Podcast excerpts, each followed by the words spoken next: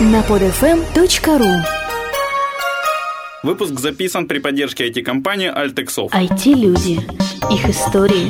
Истории их достижений в подкасте «Откровенно про IT-карьеризм» с Михаилом Марченко и Ольгой Давыдовой. Всем привет, это 47-й выпуск подкаста «Откровенно про IT-карьеризм». С вами Ольга Давыдова. Михаил Марченко. Сегодня у нас в гостях человек с, с другой линии фронта, да, то есть вот IT-карьеризм это те, кто уже в IT-карьеру попали, получается, они на фронте. А, а, а тут у нас человек, который этих вот привел в эту карьеру. Ну, не даже, может, привел, но готовил к ней как минимум. Этот сержант-прапорщик, есть... который на тренировках ага, таскал. Это виновник, наконец-то мы добрались. Да. Подготовил. Здравствуйте, Виктор Иванович. Какие там у вас, у вас должностей много? Скажите, наверное, сами, кто лучше и как. А вы кто? Э, кто я? А кто я? Кино было такое, я помню. Ну, э, как ты говоришь, должностей много с точки зрения IT-карьеризма, да, вот опять же, если мы возвращаемся к теме вашего подкаста, я простой доцент на кафедре программного раньше обеспечения, сейчас программной инженерии, да. То есть, ну, там, как я всем, все говорят, там все одинаково, у всех кандидат, доцент. Есть, Хноре. Э, в Харьковском национальном университете радиоэлектроники, потому что некоторые аббревиатуры Михаил выговаривает так, что не все поймут, собственно, о чем идет речь, я уточню.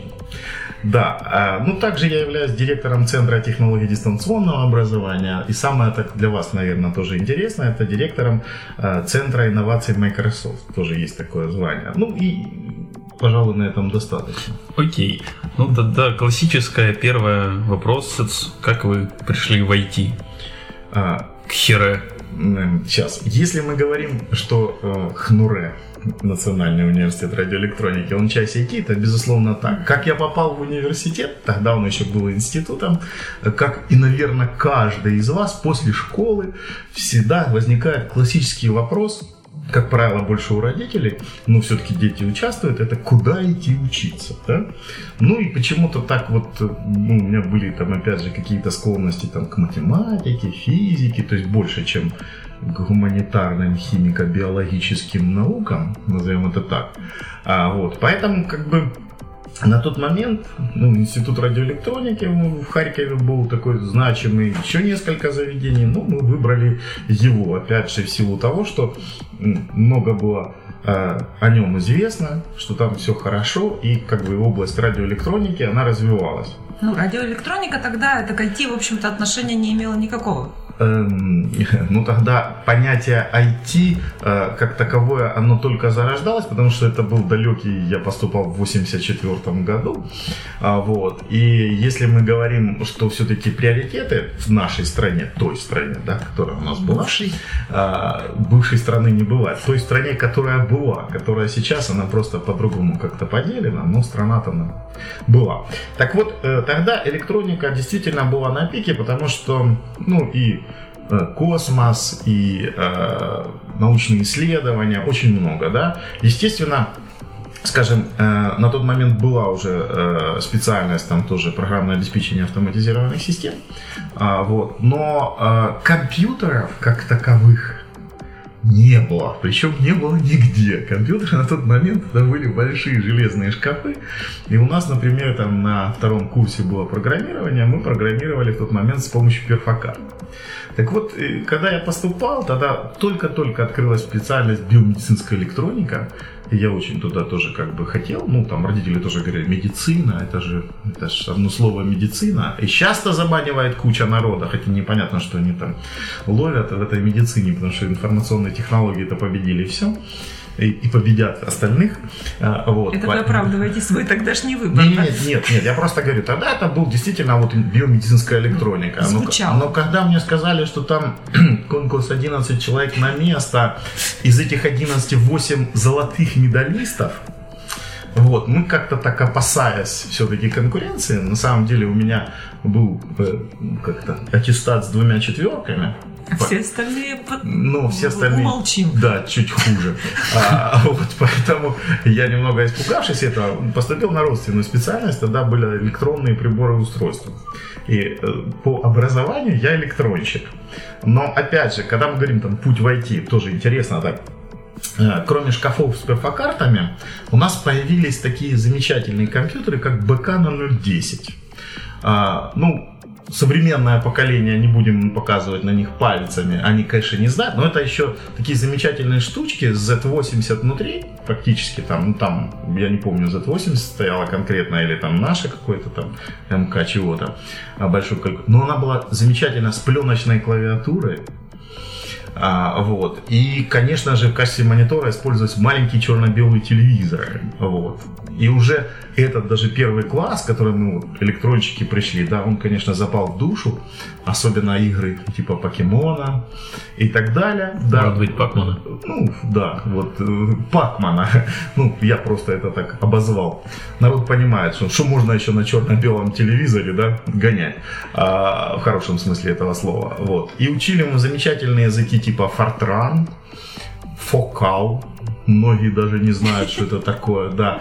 И вот тогда уже э, действительно, ну, как бы больше этот интерес э, был, скажем, к такому. Я там программировал какие-то библиотеки на Фортране для расчета там магнитронов, такие штуки. Ну и, собственно, как бы на четвертом курсе пошел в аспирантуру уже э, на другой факультет, скажем, и занимался больше программированием, и, скажем, там, опять же, там, э, развиваясь, э, защитил диссертацию, уже были там какие-то алгоритмы обработки информации, это если коротко, потому что длинно называть это страшные вещи. Э, вот, и поэтому... Иванович, я, кстати, что с Фервина, я, насколько помню, вы в армии служили. Э, Где-то здесь вы ее пропустили в пути. Э, нет, ну вы сейчас спрашивали, как я в IT попал. Вот я же про это пока рассказываю, а про армию. Вот, э, чуть я думал, это часть составляющего пути в IT, который вот такой пинок нет, к обучению студентов. Нет, это пинок к возмужанию, а как бы вот к обучению студентов э, э, немножко другое. Э, так вот, закончив как бы образование и имея первое базовое это электронное приборное устройство, потом я уже работал на кафедре сначала информационно-управляющих систем, а потом вот попал на кафедру программного обеспечения. А вот, и, собственно, дальше уже как это, затянуло, да, окончательно, бесповоротно. С точки зрения армии, э, в 1984 году наше правительство бывшей страны приняло решение, что студенты должны идти в армию. Хватит дурака валять в институте, отмазываться. Но тогда э, как бы не было возможности не пойти в армию там по каким-то, вы знаете, да, сейчас определенным признакам, тогда или ты студент, или ты в армию. Ну, правительство как-то так решило, что хватит и студентам дурака валять, а, в смысле учиться, почему некоторые в сапогах, а некоторые нет. И в 84-м это было такое революционное решение, бронь сняли. Да, все говорят, бронь, бронь, бронь сняли. Опять же, э, это была, на мой взгляд, хорошая проверка, опять же, как-то личностных характеристик, потому что некоторые такие даже в этой ситуации сумели откосить от армии, а некоторые пошли рядовыми. Они потом бизнесменами стали. Эм, по-разному. Но бизнесменами, кстати, после армии многие стали. И как бы тут, тут я не думаю, что это причина в том или в другом. Нет, просто, ну, это был их выбор. У нас как-то вот, ну, мы практически все с нашего потока там осознанные мальчики э, ушли в армию, причем ушли рядовыми, да, то есть, казалось бы, университет имел по-прежнему военную кафедру, то есть через 4 там, года обучения ты получал какого-то там лейтенанта запаса, но тем не менее все дружно пошли в армию и прослужили 2 года. После нас, вот когда мы служили 2 года, уже правительство немножко обдумалось, поняло, что порядка в армии больше не стало, несмотря на то, что вроде как пришли интеллигентные люди, это действительно так, пришли, э, ну, все-таки более образованные люди обычно, чем в армию ходят на тот момент. Вот, они начали снижать. Потом была, значит, служба в армии полтора года для студентов, потом год, и вот где-то там через там три года, я думаю, все сошло на нет, бронь вернулась, и по-прежнему, значит, студенты, и сейчас, если он студент или там аспирант, он идет в армию, да, то есть он свободен от призыва. Поэтому армия это отдельная особая статья, и когда мы говорим насчет информационных технологий, если мы как бы зашли, да, вот привожу пример, я служил на тот момент, а, ну, служил в ПВО, я был э, в обслуге современных истребителей, перехватчиков, на тот момент даже нельзя было называть их, Сегодня это уже игрушки, выпускаемые в наборах, это МиГ-31. А, вот, поэтому как бы секретность, наверное, уже снята, хотя я не уверен. ваш Ну, подкаст. Вам, если вам позвонят, если что, Да, позвонят. Я, я тоже думаю, что да, после прослушивания кто-то позвонит обязательно. А, так вот, или позвонит. А, это вот адрес Михаила, он до сих пор сомневается. Я тебе потом скажу, как правильно, чтобы ты не сомневался. больше. Судников не сомнений, Виктор Иванович когда-то вел у меня пары очень давно. вот кто его научил говорить так. Ну, научить говорить его, наверное, мама научила, я так все-таки надеюсь. Вот. Ну, я просто что хотел сказать. На этих суперсовременных истребителях стояли, самое интересное, суперсовременные бортовые компьютеры. А вот когда один из лейтенант после из учебки летчик да, пришел, и мы у него, ну, мы были рядовыми, мы спрашивали, а как там, оно что, работает? Он говорит, вы знаете, вот мы знаем только базовые функции сообщения. И на этом, как бы, говорит, настолько серьезный аппарат, что даже нас лейтенантов не учат. Вот. После этого прониклись особым уважением к этому бортовому компьютеру. Но э, до сих пор помню, и это действительно так, что м, сообщения о всех критических и жизненно там важных ошибках, которые там у вас отвалился двигатель, сгорело правое крыло, ну, то есть когда человек а, после этого обычно вступает в ступор, произносится мелодичным женским голосом, причем обязательно с приятной интонацией. То есть вот, вот, вот это юзабилити еще, еще, еще того времени, да, то есть это, это было, то есть они говорят, мы просто млеем, когда этот голос что-то И говорит. готовы слушать и слушать Да, про и как бы, ну, то, что там двигатель потеряли, это уже как бы... Повторите на бис, пожалуйста. Нет, ну да, это уже как меркнет. Хорошо, Виктор Иванович, вы можете говорить много по разным темам, это я помню еще с лекции, не останавливаясь практически. Мне тогда по вопросам вот вашей карьеры, как говорю, три части, да, то есть вот про учебу мы поговорили, вот у вас есть, ну, Быстро. про вашу, как быстро, да. А, вы директор Центра технологий дистанционного образования. Что это, как появилось, зачем оно нужно, в чем польза, или это просто распил? Я не думаю, что вашим слушателям это интересно. В том плане, что все на самом деле знают, что это такое, Михаил. Если вам не известно до сих пор, что такое дистанционное образование, то у вас зря потрачены годы на образование. Сейчас это, конечно, шутка. Смысл какой? Э, Безусловно, ну, наш университет э, один из передовых на постсоветском пространстве. А, Это действительно факт. И эм, все лаборатории дистанционного образования, такие или всякие, или там другие, они начинали открываться где-то там в 90-х годах, да, там порядка 98-го, 9 годов. То есть многие э, университеты, ну или институты на тот момент, они пробовали эти технологии, они были в нове, потому что, как мы понимаем, и компьютеры а, были еще тогда не так распространены, а особо интернет, а все-таки дистанционное образование а, предусматривает, естественно, какие-то коммуникации через интернет или другие каналы связи, да. И вот в 90-х годах у нас образовалась лаборатория. Причем это лаборатория виртуального там, да, и, так сказать, и дистанционного обучения. А, вот. Лабораторию организовывали там определенные люди, и вот как бы под определенные задачи, и с каким-то развитием эта лаборатория начала выполнять не только исследовательские задачи, потому что мы как бы все происследовали, поняли, что делать. Вот. А надо было это внедрять в жизнь. И когда нужно было внедрять в жизнь, то есть лабораторию немножко укрупнили, назвали центром, и мы теперь занимаемся тем, что благополучно там современные технологии, информационно-коммуникационные, как они сейчас называются, они внедряются в учебный процесс в разных ипостасях, там по разным причинам. У нас есть и дистанционные студенты, их немного, есть университеты, где их там сотни тысяч, я имею в там росси- российские, в Украине тоже есть университеты, там несколько тысяч, у нас их меньше, ну, это связано там, с многими вопросами, в том числе нормативно-правовой базы, но тем не менее, у нас есть дистанционные студенты, у нас есть дистанционные не просто студенты, но еще и магистры, у нас есть э, с этими технологиями, Михаил знает, курируются там и студенты обычного дневного образования, то есть есть какие-то моменты интеграции, есть заочного, ну и так далее, и так далее. То есть, по сути, это те технологии, которые сейчас активно вплелись в нашу жизнь. И, как вы сами понимаете, обучаться сейчас без компьютера, даже если ты там, я не знаю, там, политехнолог или э, технолог по изготовлению широкоподшипников, становится все труднее и труднее. А если уж мы говорим об радиоэлектронике, телекоммуникациях, информационных технологиях, то компьютер это просто жизненно важная вещь, которая есть у каждого. Вот. И, следовательно, его нужно правильно использовать, что, к сожалению, делают немногие. Но, тем не менее, вот наш центр занимается тем, что мы делаем, изготавливаем там дистанционные курсы, компьютерные тесты, проводим занятия, различные формы, ну, в том числе обучаем наших преподавателей, в том числе там есть и зарубежные какие-то проекты с э, этими технологиями. И опять же, вы знаете, там используются и телевидеоконференции, и многие другие современные а, как бы возможности. Поэтому, ну вот, как-то так. Окей, но у вас, опять же, то, что я помню, знаю, вы еще активно у нас сотрудничаете с Microsoft, там, с прошлого и позапрошлого года директор Microsoft Innovation Center.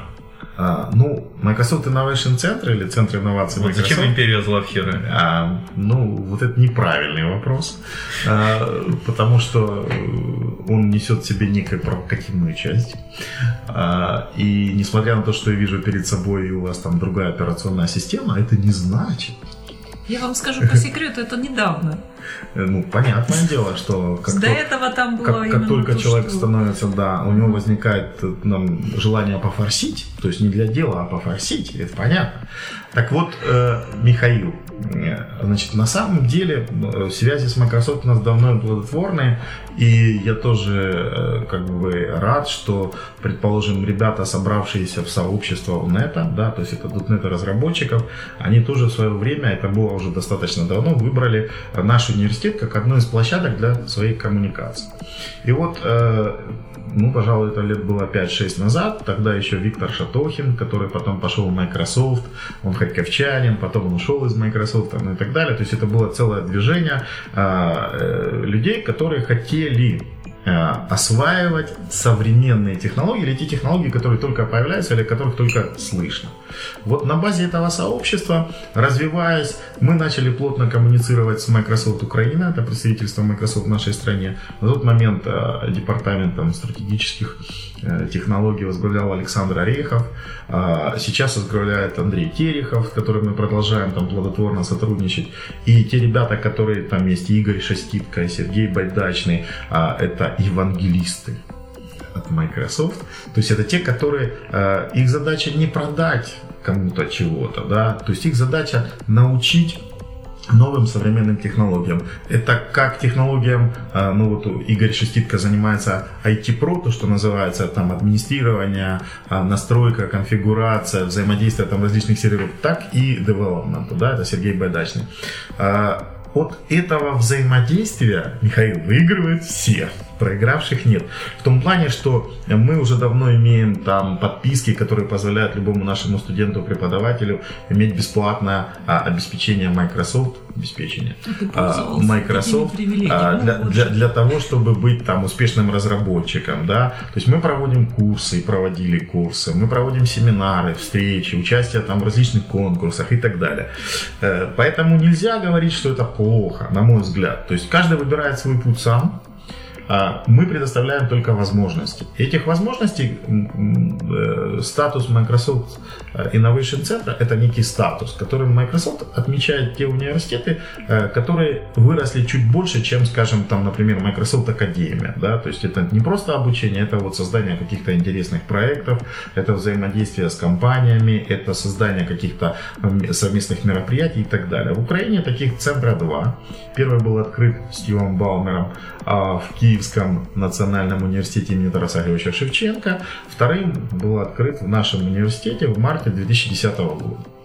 Поэтому, как бы, это хорошее, на мой взгляд, достижение. У нас есть многие программы Life and Edu, MSDNA, о которой я уже говорил, да, то есть Microsoft Академия.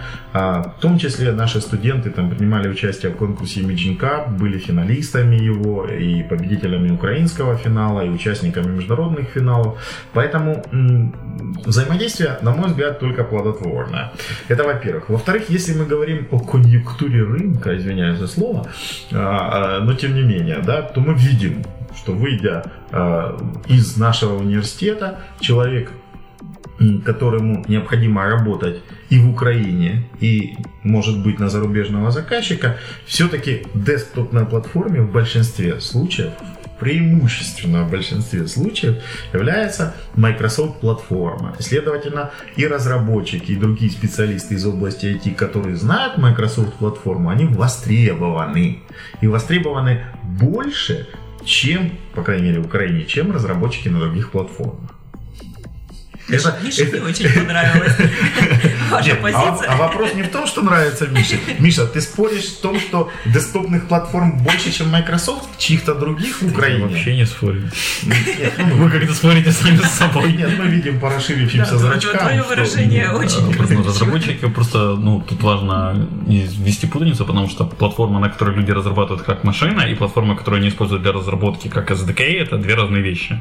А по звучанию можно это спутать. И, ну, в Украине довольно много и востребованные питонисты, и джависты, просто что каждый я, из них я пишет, думаю, он не я, привязан к Microsoft. Я думаю, что профессионалы поняли, о чем идет речь. Ну, на самом деле, я вот как специалист по подбору, в том числе э, кадров, да, вот я скорее соглашусь с Виктором Ивановичем, потому что по э, общая востребованность все-таки вот в эту сторону. В смысле тех, кто умеет писать под Microsoft или используя всех компьютер? остальных.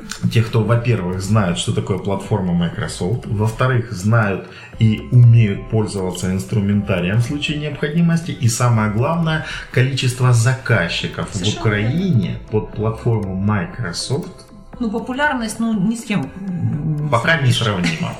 Да, ну я... Если у вас есть другие тренды... Я, я привык считать, что Java рулит миром. А, нет, секундочку. Э, Java, может быть, и рулит миром, но она не рулит десктопными операционными системами. Это понятно. Java это вообще не операционная система. Отлично. Нет, ну, э, чем управляет Java? Окей. Можно я уведу да, немножко да, в другую? Конечно, Мне очень хочется надо, спросить, все. Э, поскольку вы первый наш гость, который связан вот так вот очень плотно с образованием, а у меня как спеца по кадрам, да, вот вопрос такой, а зачем кодерам высшее образование. Ну, как по мне, три месяца, вот как бухгалтеру курсов. И все. Ну, то есть вот уровень многих, вот примерно этому... А так пять лет учатся всяким разным премудростям. Понял. Это такой же провокационный вопрос, как и предыдущий. Ну, мы вас подготовили заранее. Да, но а, объясню. А, на самом деле, а, на самом деле, давайте говорить так. Кому нужны кодеры? Кодер – это безликий раб, который выполняет поставленную задачу в рамках своего, ну так, своей квалификации. На кодерах, если бы у нас сейчас было 100% кодера, мы бы никуда не продвинулись, и мы бы не сделали, например, э, проекты, где нужен высокоинтеллектуальный труд. То есть, если бы, отсюда простая логическая вывод, что если бы университеты готовили раньше и готовили сейчас только кодеров, то ситуация у нас была даже не Индия, не Индия с индусами, а гораздо хуже. Почему? Потому что это были бы ремесленники.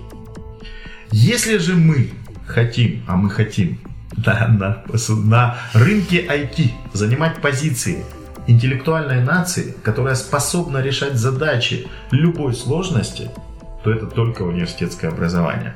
То, что вы говорите, кода трехмесячных, пожалуйста, в Украине очень, я не буду сейчас называть компании, учебные центры, скажем так, и а, различные курсы, которые занимаются именно созданием ремесленников. Мы же видим свою задачу чуть шире. Раньше это гордо называлось инженер. Инженер – это тот, кто может и способен создать новое. Так оно вроде сейчас так называется, ну, software инженер. А, нет, Везде. software engineering или программная инженерия это по стандарту европейскому совершенно правильно. Но мы выпускаем сейчас бакалавров и магистров. И есть слово специалист. Да, в корочках у нас еще пишется инженер, но я просто говорю, если раньше было слово инженер и слово рабочий. Рабочий может на станке сделать по чертежу втулку. Но чертеж ему разрабатывали в конструкторском бюро инженера или инженеры. Да? То есть это совершенно разная квалификация и совершенно разный труд. Где вы возьмете бизнес-аналитиков, где вы возьмете тем лидеров, где вы возьмете архитекторов, где вы возьмете стратеги, стратегов да, информационных технологий, которые способны выучить, понять новую технологию, сделать новую архитектуру, создать новый проект. Именно этому учит университет. Да, безусловно, есть проблемы. Безусловно, есть проблемы, потому что в этом переходе от старого к новому у нас есть очень большой пласт, скажем, преподавателей, которые, э, ну, обучают по старинке. У нас я сейчас обобщаю, я имею в виду не наш университет, а нашу Украину в целом. А, вот. Безусловно, а, новые тенденции, они очень сложно внедряются в учебный процесс. Потому что одно дело, а, вот выпустилась там Windows Phone 7.5, да, мы делаем курсы, студенты знают и так далее. Но ввести в программу образования это некий большой итерационный процесс, который во многом зависит там и от Министерства образования, и от нас, и как мы подготовим, какие документы мы напишем и так далее. Поэтому я не считаю, что университеты должны готовить кодеров. Кодеров можно готовить, как вы сказали, за 2-3 там, месяца. Но что будет этот кодер делать через там, 10 лет, когда он остался в состоянии кодера и у него нет никакой интеллектуальной надстройки? Для меня, ну, есть такие люди, вот действительно, на самом деле, есть и такие люди, их не очень много, которые говорят, отдайте мне мой кусок хлеба, я буду работать от сих до сих, и больше меня ничего не интересует. Но с течением времени оказывается, что те, которые вот учились и больше развиты, они воспринимают новое. А эти люди, они, да, понятно, что кто-то сейчас пишет на .NET 1.0. Кто-то пишет еще, может быть, на Java там, 20-летней давности. Я примерно говорю, да? То есть такие проекты, очевидно, тоже есть в э, IT-компаниях.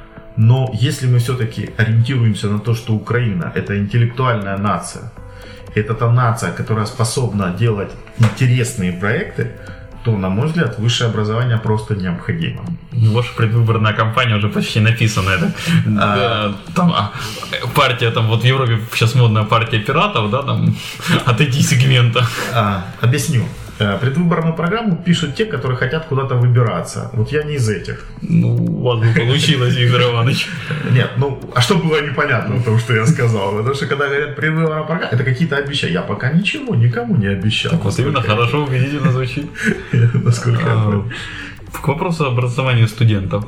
Как вот с тем, что было там лет 10 назад, сейчас студенты что хотят, что не хотят, воспринимают, учить? А, это интересный вопрос в том плане, что вот вы знаете... И, сори, я добавлю еще один вот, как бы нюанс, вот как сотрудничество с компаниями сейчас проходит.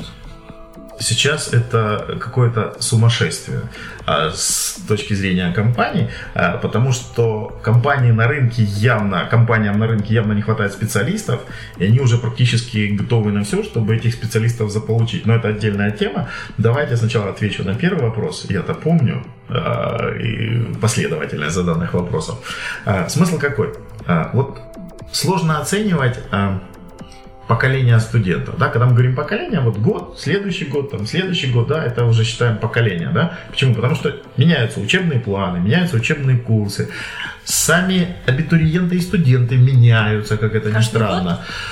Да, и вот эти волны, они идут какие-то даже не систематично. Вот у нас бывает все так, причем мы поверьте, на заседаниях кафедрах мы говорим иногда правильные вещи, а не только собираемся по каким-то там организационным поводам. Все-таки мы высокоинтеллектуальные люди в своей массе. Я сейчас да, так, да. так. Нет, вопрос не в этом. И все так раз соглашаются. Вы знаете, сейчас четвертый курс такой провальный, говорит, вот mm-hmm. они какие-то вот, а третий хороший, а первый вообще золотые, да? То есть иногда идут волнами. Чем это объяснить?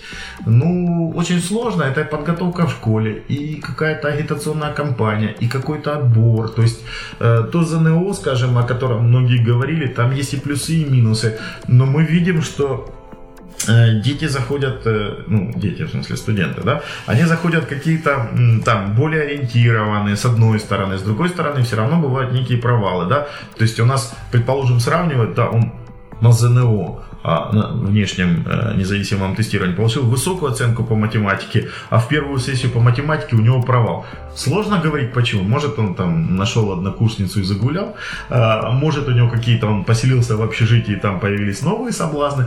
Безусловно, это целый комплекс, и нужно смотреть, но тем не менее, да, вот сравнишь, говоришь, так как же ты был отличным математиком, тут следующий там этап математики ты не сдал, да, то есть бывает и так.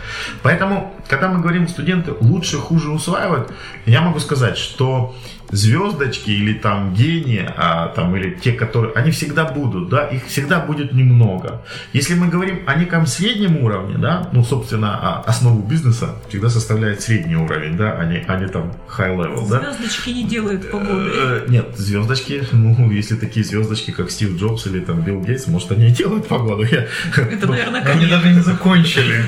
Оба. Может, они из-за своей звездности и не закончили. Сейчас история, то, к сожалению, э, вот, ну, я в хорошем, да, как вы понимаете. Так вот, средняя масса или ядро, core, да, оно все-таки э, более ориентировано. То есть мы уже и тут мы переходим на взаимодействие с компаниями. У нас студент, э, как бы у нас есть некая концепция. Первый, второй курс мы студентов в принципе не трогаем, потому что это некая база, основа, там, физика, математика, основы программирования, объектно-ориентированного программирования, там, основы баз данных. Студент первые два года должен учиться и не должен отвлекаться на всякие другие посторонние. Вот начиная с третьего курса у нас идет плотная работа в контакте с компаниями. То есть студенты уже третьего курса могут идти на курсы целевой подготовки, на летом на практику производственную уже конкретно в компании, конкретно получать опыт работы в компании и так далее, и так далее. Четвертый, пятый это уже вообще как бы полная интеграция. Если, то есть э, э, мысль такова, что если на третьем, четвертом курсе студент не нашел себя в области этих технологий, не нашел а, нужную ему область, то скорее всего, либо это его не его, либо он уж такой лентяй, что он будет потом, я не знаю, может быть супер успешным бизнесменом на Барабашевском рынке, но а, в IT-индустрии, скорее всего, он не устроится. Таких студентов с каждым годом становится все меньше. Они есть, они, наверное, будут всегда, несмотря там, на усилия кого-то. Причин к тому может быть несколько, но тем не менее. Сейчас, если студент на четвертом курсе уже не определился с, например, направлением, как вы понимаете, сейчас направление в области IT, это мы говорим там о технологических направлениях, ну, например, Java, .NET, веб-строительство, PHP, тестирование, либо это может э, разработка для мобильных устройств, либо разработка на уровне там C++ и низком, да, то есть масса игровая индустрия. Все сейчас жутко востребованы. То есть вот если человек станет Э, среднего уровня специалистом в любой из этой и еще с десяток там выше названных, естественно, Java, естественно, там, да, то есть э, других технологий его заберут с руками, с ногами, и плюс еще знание английского, у нас там на этом тоже делается усиленный акцент, да, то есть у нас есть твоя там методика работы с, со студентами в английском языке, хорошая, плохая, трудно судить, но тем не менее есть результаты. Английский язык у студентов улучшается. Из года в год все больше студентов, которые нормально говорят на английском языке и потом хорошо вписываются в компании, да, особенно международные, где международные заказчики, клиенты, да, с которыми нужно работать. Это факт. И, конечно, э, идет упор со школы, потому что все понимают, что без английского очень сложно. Да? Вопрос. Главное в университете не потерять, потому что некоторые, да я тут закончил специализированную школу, а к четвертому курсу, кроме ругательств, уже в голове ничего не всплывает, поэтому как бы вот тут, тут тоже очень важно. Мотивация. А, есть как бы тоже очень интересные тенденции. С одной стороны, опять же, студенты уже а, четко знают, я хочу, но это где-то 50%. 50% все-таки в некой неопределенности. И вот все-таки какой-то процент добегает до конца с неопределенностью. А да? вот вас спрашивают вообще там студенты или, может, их родители, там, а вот какую технологию лучше выбрать? И что вы советуете, если Директор Microsoft Innovation Center вам может посоветовать ровно одну технологию. Не совсем. Две. Windows Phone, это сказал, три и серверная. А, Я молчу. Ты забыл об облаках и еще о многом, чего ты, может, даже и не знаешь. Михаил, на самом деле, на самом деле, а, безусловно, спрашивают.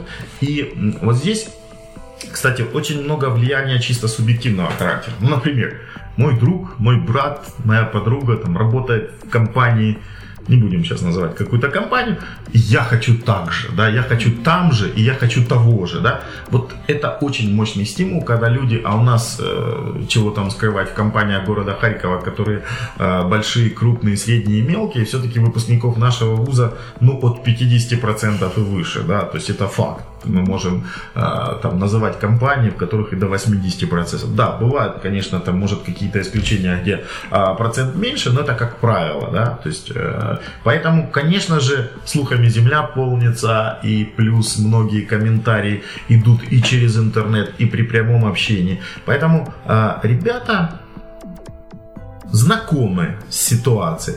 Единственное, что вот теперь возвращаясь к вопросу, как вы с компаниями. Компании сейчас очень активно начинают заниматься тем, чем они раньше не занимались, то есть целевой подготовкой. Есть компании, опять же, мы не будем говорить какие, которые э, живут за счет э, рынка специалистов и которые не работают со студенческими программами. То есть они говорят, на рынке есть там медлы, сеньоры э, и другие люди, и мы просто купим, кого нам нужно. Есть часть таких компаний, да, мы не будем о них сейчас говорить. Но большинство компаний, на мой взгляд, правильно ведущих политику, которые думают о будущем и выстраивают рынок, то есть не только себя, да, не только заботятся о своем каком-то успехе, успех, к сожалению, может быть временным, они думают о долгосрочной перспективе, и они начинают вкладывать деньги именно в процесс образования. На что это выражается? У нас есть и специализированные аудитории, которые создаются компаниями. У нас есть, э, причем это уже не одна, не две и не три эти аудитории. То есть это не единичный случай. У нас есть уже согласованные программы обучения, где студенты в самом курсе обучения половину курсов проходят на компании и оцениваются специалистами компании. У нас есть программы, когда компания поддерживает преподавателя, и преподаватель, согласовав программу, в вечернее время занимается со студентами для подготовки этих студентов в конкретную компанию. У нас есть там э, компании, которые проводят разные активности, клубы и так далее. Например, там вот э, Enjoin компания, которая там 28 февраля будет проводить э, открытый семинар, опять же, по клауд-технологиям. Э, компаний, которые вот сейчас ведут тестирование а, для того, чтобы отобрать на летнюю практику. Это известные компании, там, Nick Solutions, там, DataArt там, и так далее, и так далее. То есть их много разных. Есть компании, которые, а, несмотря на то, что строят свои учебные центры, то есть внутри себя имеет учебные центры, компания Global Logic, да, например, тем не менее, она так или иначе все равно сотрудничает с университетом с точки зрения Э, того, что э, отбор студентов на практику, взаимодействие с преподавателем, это тоже есть. Э, есть компания, вот, например, EPAM Systems, да, с которой мы работаем, которая сделала вот, решение полностью класс, и они, кроме того, что уже там две группы целевой подготовки в этом году мы запустили, они еще и проводят Java клуб на нашей базе. Регулярно, раз в месяц, все желающие, открыто, там, с печенюшками кофе, э, ну, это для привлечения Михаила конкретно, а, вот, и так далее. То есть есть разные способы взаимодействия с компаниями. Мы развиваемся. Компания Инфострой, а, очень хороший наш партнер, сейчас тоже оборудовала класс, которая занимается со студентами а, в там, несколько треков, э, там Java, .NET, PHP, Project Management, пожалуйста. И причем, а, скажем, студенты, приходите на эти курсы, обучайтесь, а, попадете вы в компанию или не попадете, вот у них такой проект, но мы вас все равно научим, а дальше э, развивайтесь самостоятельно.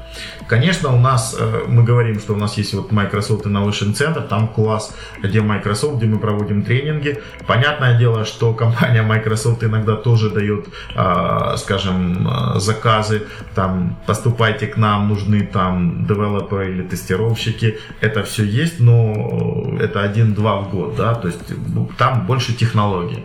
Но вот компании, которые готовят для себя, я назвал далеко не всех, которые работают с нашим университетом. Мы, наш университет ежегодно проводит ярмарку вакансий. На этой ярмарке вакансий это тоже айтишные компании говорят спасибо большое, потому что это некая площадка, где они могут собраться и пообщаться между собой.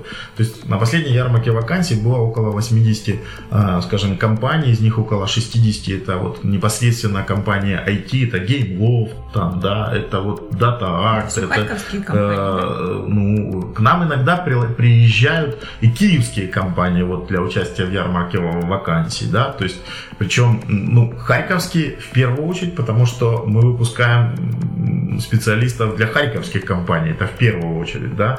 Ну, безусловно, международные тоже э, бывают и э, очень активны. Так вот, они на этой ярмарке вакансий, они, э, причем, если как бы там в первой ярмарке вакансий были просто ашеры, то есть те, которые набирают, то поняв важность, интересность, сейчас приезжают и на уровне там директоров по направлениям, тим-лидов, которые просто стоят на стендах и беседуют со студентами для того, чтобы просто э, не только протестировать или прособеседовать студентов, но и рассказать вообще студентам, чего их ожидают, какие перспективы, чего вы хотите. Вот компания, например, э, понятно, что студентам наиболее привлекательная там, игровая индустрия, да, мы все игрушки любят, и все как бы, вот, Gameloft вышла, да, постояла там две ярмарки вакансий, буквально сегодня висит анонс, мы запускаем курсы для студентов, причем все курсы, я могу сказать, для студентов, которые проходят в нашем университете, они абсолютно бесплатны для студентов, никакая плата не берется. Мало того, на некоторых курсах мы иногда уговариваем компании, они даже платят стипендии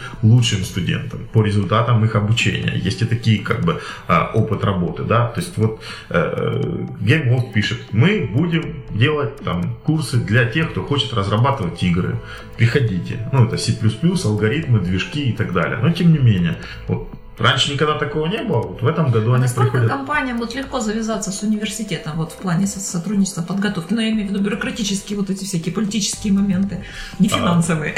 А, сейчас, ну, честно говоря, вот вопрос непонятен. Один звонок, Вот. На самом деле у нас есть... Вы сказали не про финансовые, а про бюрократические моменты. А, еще раз. А, для того, чтобы завязаться компанией. Да? Ну, то есть вот компания захочет Компания хочет, базе, да? да? Компания хочет. Неважно ну, как, но ну, хочет. Во-первых, да, компания должна четко понимать, чего она хочет. Во-вторых, у нас есть центр э, карьера, да, то есть это вот центр, который занимается взаимодействием с компаниями с точки зрения трудоустройства. И практически все программы идут через центр. А, там есть специально обученные сотрудники, которые действительно уже ну, имеют ряд моделей взаимодействия с компаниями. Дальше все строится очень просто, то есть из бюрократии это некий договор о сотрудничестве, рамочный, да, то есть в котором описывается просто намерение, чего мы хотим. Мы хотим, предположим, получить студентов на практику.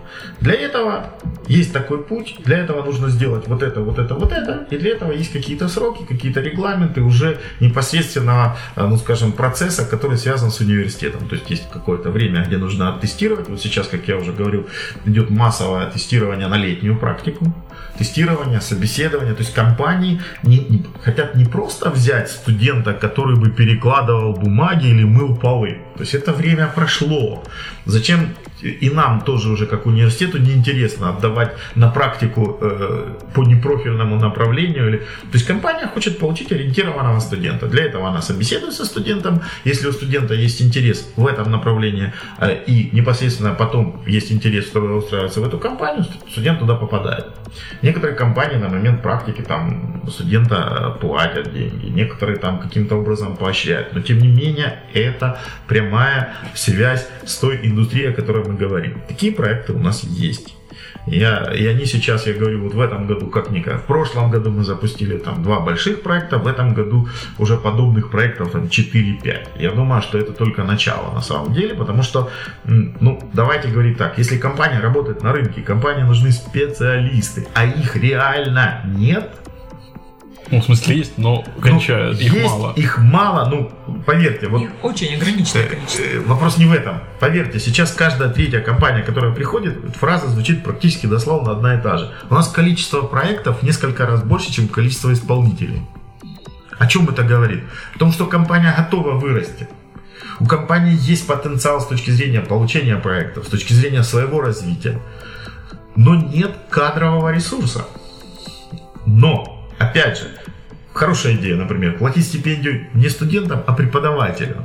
Пока вот таких проектов у компании нет. У нас много есть разных идей, в том числе инновационных, как модно сейчас говорить. Так вот, еще раз, компании и раньше взаимодействовали с нашим университетом. Сейчас они просто настолько активны, что, ну, вот Это здорово, это правильно. IT-ассоциация Украины, в которую часть компаний входит, часть не входит. А, сейчас выходят на разные уровни. Наш ректор буквально в прошлом, на прошлой неделе вернулась было совещание у Азарова, у премьер-министра по поводу IT-отрасли, по поводу того, как а, сделать образование, какие преференции должно получить IT-образование в Украине. Причем это было вот под эгидой IT-ассоциации. Со всей Украины были собраны всего 5 ректоров.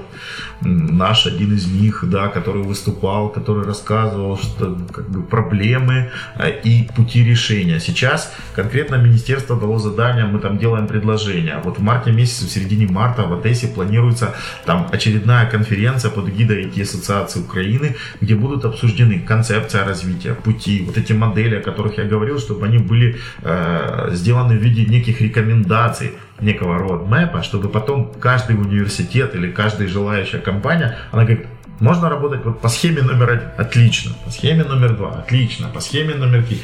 При этом это не просто схема, это вот некий такой еще нормативно обложенный путь, да, чтобы э, те, кто уже набил шишки, да, то там, организовать базу практики. Ну, можно по-разному ее организовывать, но есть путь, вот, который прошли многие университеты, вот он легкий, да.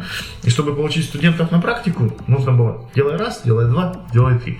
А уж каких студентов? Это во многом зависит и от качества студентов, и от качества образования. Виктор Иванович, давайте закругляться. У нас такого длинного выпуска уже не было, очень давно. Так я еще не все рассказал. Да я в курсе, что вы можете рассказать намного больше, но это не лекция у нас, не А можно мне вот хочется спросить, часа. у вас, э, вы просто вот в самом начале сказали вот про трепетное такое восторженное слегка отношение к бортовому компьютеру МИГа, да, а вот к компьютеру у вас сохранилось сейчас такое отношение? Э, компьютеру, э, вот сейчас, во-первых, понятие компьютер уже расслоилось, да? То есть мы говорим, графический планшет это компьютер, да? Мобильный телефон у нас уже... Графический планшет это не компьютер все же. Да, Михаил, я потом расскажу, что я понимаю по слову компьютер, да? То есть, опять же, компьютер это десктоп, компьютер это ноутбук, компьютер это большой сервер, который стоит за стеной, да? Все это компьютеры. Поэтому, когда трепетное отношение к компьютеру, а, есть вещи, я надеюсь, они будут, они точно будут, которые не перестают меня восхищать. С точки зрения того, как человечество все-таки идет по пути прогресса, да? То есть, казалось бы, ну вот мы придумали уже все, что есть, да? Э, тут раз какая-то новая гаджет, фишечка, да? И это здорово. То есть у нас есть... И на самом деле, если посмотреть, вот я говорю, почему интересно работать, например, с той же компанией Microsoft. Я не буду говорить, там, студент, он сейчас еще раз, краткая story, хотя Михаил там уже почти на кнопку «Остановить» душит. Пришел студент э, в самом начале, я говорю, э, родители привели, чего надо учить? Вот эту технологию, да, точно, будет счастье, будет счастье. Студент, я не говорю, какую технологию, да, он выучил эту технологию, счастье наступило. Он сейчас а, начальник крупного отдела разработки в крупнейшей харьковской фирме. Парень имеет все, хороший парень, молодец. Но как там мы встречаемся, он говорит, вы знаете, я вот вот начал учить Microsoft технологии. Я говорю, а почему? Знаете, ту технологию, которую вы порекомендовали, я уже выучил всю. Развитие есть, но очень маленькое. А у Microsoft вот каждые там три месяца они что-то такое... Там Silverlight не было, появилась Silverlight, да, там Azure появилась, там облака, да, Azure, отлично. Вот Windows Phone не было, да, ну никогда не было операционной, ну, Windows Mobile была, ну вот Windows Phone, да, революционное решение. Отлично, Kinect, Kinect, там, следующее, да, там, Smart TV сейчас. Учить, не переучить. Smart TV сейчас модная тема, которая вот-вот появится, а там программировать и программировать, там, видеопотоки и так далее. То есть распознавание лица, движения, там, эмоций, э, там, Microsoft там в загашнике есть там человеческий интерфейс. Это не только распознавание звука, это еще человек как в виде интерфейса. У Microsoft там есть... То есть они вот что-то все время готовят. Не только компания Microsoft, но мы сейчас говорим, да? Миша уже понял, что он ошибся с выбором. Поэтому, поэтому с выбором формата. Поэтому компьютер э, как таковой, да, если рассматривать немного, намного шире, он не перестает восхищать своими возможностями. Этих возможностей все больше и больше. Виктор Иванович, в общем, вы сможете наш подкаст использовать на в одной лекции какой-нибудь. У меня есть что рассказывать на лекции. Вы не поверите, у меня материала хватает. Верю, мы уже услышали. Виктор Иванович, после нашего завершения уже все, душу совсем кнопку и все остальное.